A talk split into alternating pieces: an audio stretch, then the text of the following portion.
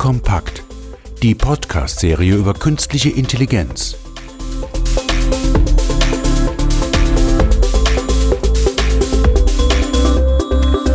Unser heutiger Gast ist Dr. Kinga Schumacher. Sie arbeitet beim Deutschen Forschungszentrum für künstliche Intelligenz in Berlin im Bereich kognitive Assistenzsysteme.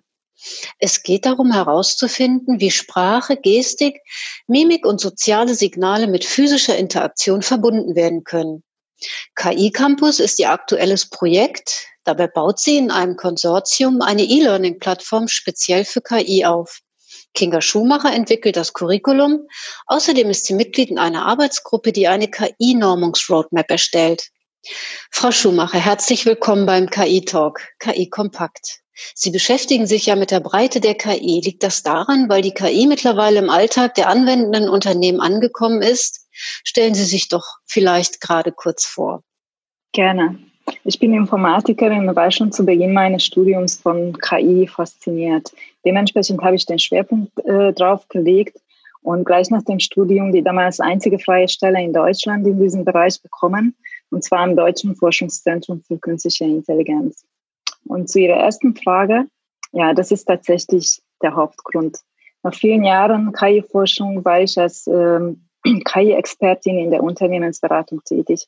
Zudem verfolge ich natürlich die gesellschaftliche Diskussion über KI. Ich muss leider feststellen, dass sehr viel Halbwissen und auch falsche Vorstellungen darüber unterwegs ist, was KI ist und kann. Dieser schwert den richtigen Einsatz der Technologien, verfälscht die Erwartung und ist irreführend bei den Diskussionen. Ich finde, dass die KI-Kompetenz gestärkt werden muss und es fängt dabei an, das gesamte Methodenfeld der KI zu kennen. Als ich angefragt wurde für ein Projekt, das genau das zum Ziel hat, die KI-Kompetenz zu stärken, habe ich die Unternehmensberatung verlassen und bin zurück ans DFKI. Und neben dem Projekt arbeite ich auch mit an der KI-Normungsroadmap des Deutschen Instituts für Normung. Im Rahmen beider Tätigkeiten geht es unter anderem darum, die gesamte Methodenvielfalt aufzuzeigen und ein Verständnis dafür zu geben, welche Methoden zum Erreichen welche Fähigkeiten eine Rolle spielen. Also ein Beispiel wäre, welche Methoden brauche ich, wenn ich einen Chatbot entwickeln möchte. Und zudem ist es auch notwendig zu wissen, was durch einzelne Methoden erreicht werden kann und wo die Grenzen dieser Methode liegen. Insbesondere bei dem heutigen Boom von maschinellen Lernverfahren, ähm, Deep Learning. Das kann sehr schnell zu erhöhten Erwartungen führen, die wir unter Umständen nicht erfüllen können. Diese Technologien haben ihre Grenzen. Das kann ich sehr gut nachvollziehen. Das ähm, bringt mich zu der akademischen Lehre.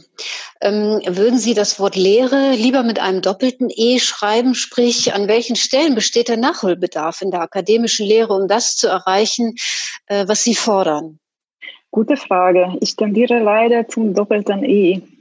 Ich habe im Rahmen meiner Tätigkeit äh, für das Projekt KI Campus ähm, eine Erhebung äh, über die KI-Kurse an deutschen Hochschulen erstellt und musste feststellen, dass mittlerweile zahlreiche Hochschulen äh, Kurse im Bereich KI anbieten.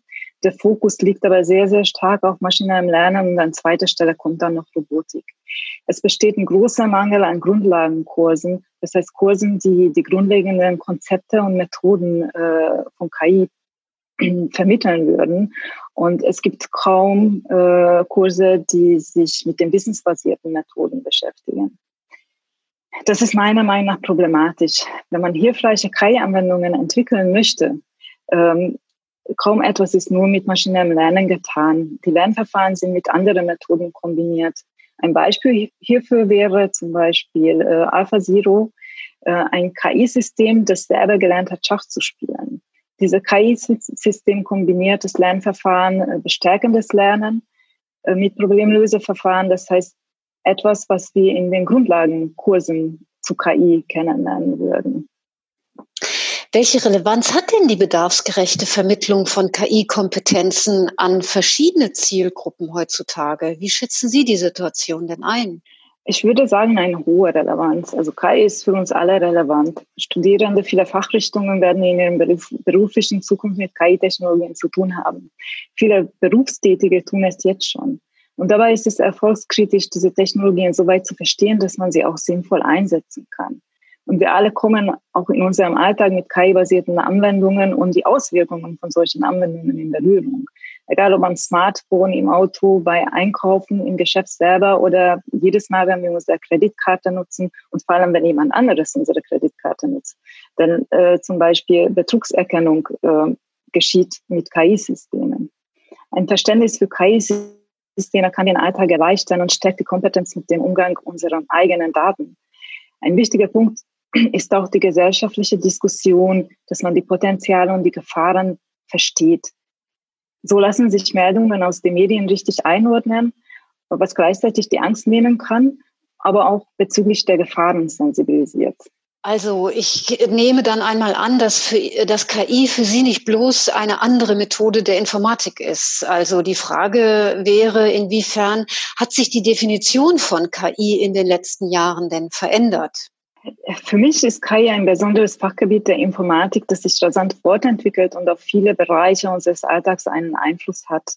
Mit der Fortentwicklung der Technologien und auch die Zusammenführung dieser Technologien, wie etwa in Robotersystemen, änderten sich auch die Definitionen. Während früher in den Definitionen von vielen einzelnen Fähigkeiten wie Problemlösen, visuelles Wahrnehmen, Spracherkennung oder Entscheidungsfindung gesprochen wurde, spricht man heutzutage allgemein von Computersystemen, die mit Intelligenz ausgestattet werden, die eben kognitive Fähigkeiten durch KI-Methoden haben. Und eine Extreme ist, den Begriff künstliche Intelligenz wörtlich zu nehmen und zu sagen, dass heutige Systeme nicht intelligent sind, also die kommen dem menschlichen Intelligenz nicht nahe und dementsprechend gibt es keine KI. Äh, das ist eine problematische Auffassung, zumal der Begriff der menschliche Intelligenz ist auch nicht allgemein anerkannt definiert. Manche gehen sogar so weit zu sagen, dass KI nichts sein kann, was bereits existiert. Sprich, alles, was man an KI-Methoden erfunden, alles, was an KI-Methoden erfunden wird, ist keine KI mehr, sobald es erfunden wurde. Es ist nicht schwer zu erkennen, dass dieses Konzept nicht aufgeht.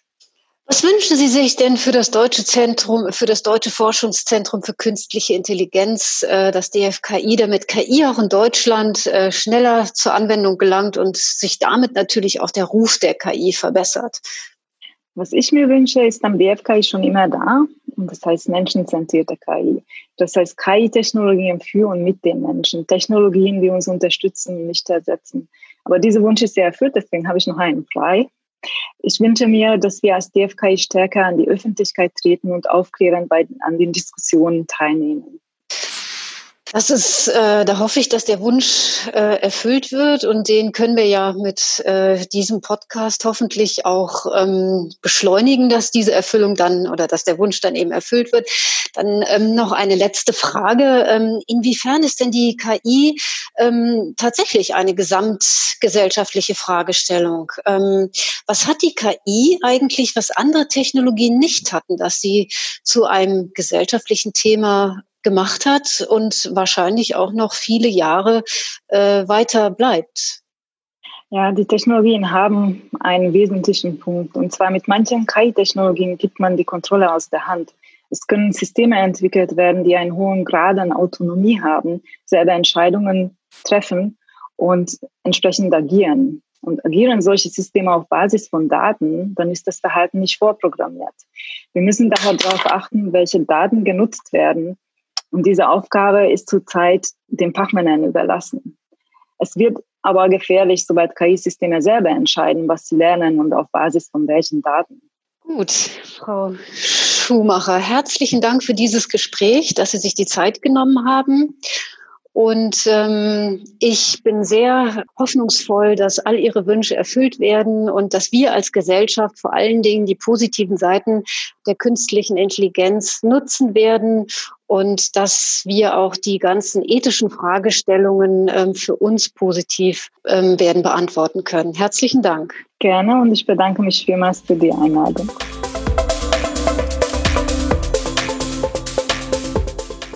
Weitere Informationen zu künstlicher Intelligenz finden Sie im Web unter www.sas.de-ki-kompakt-podcast.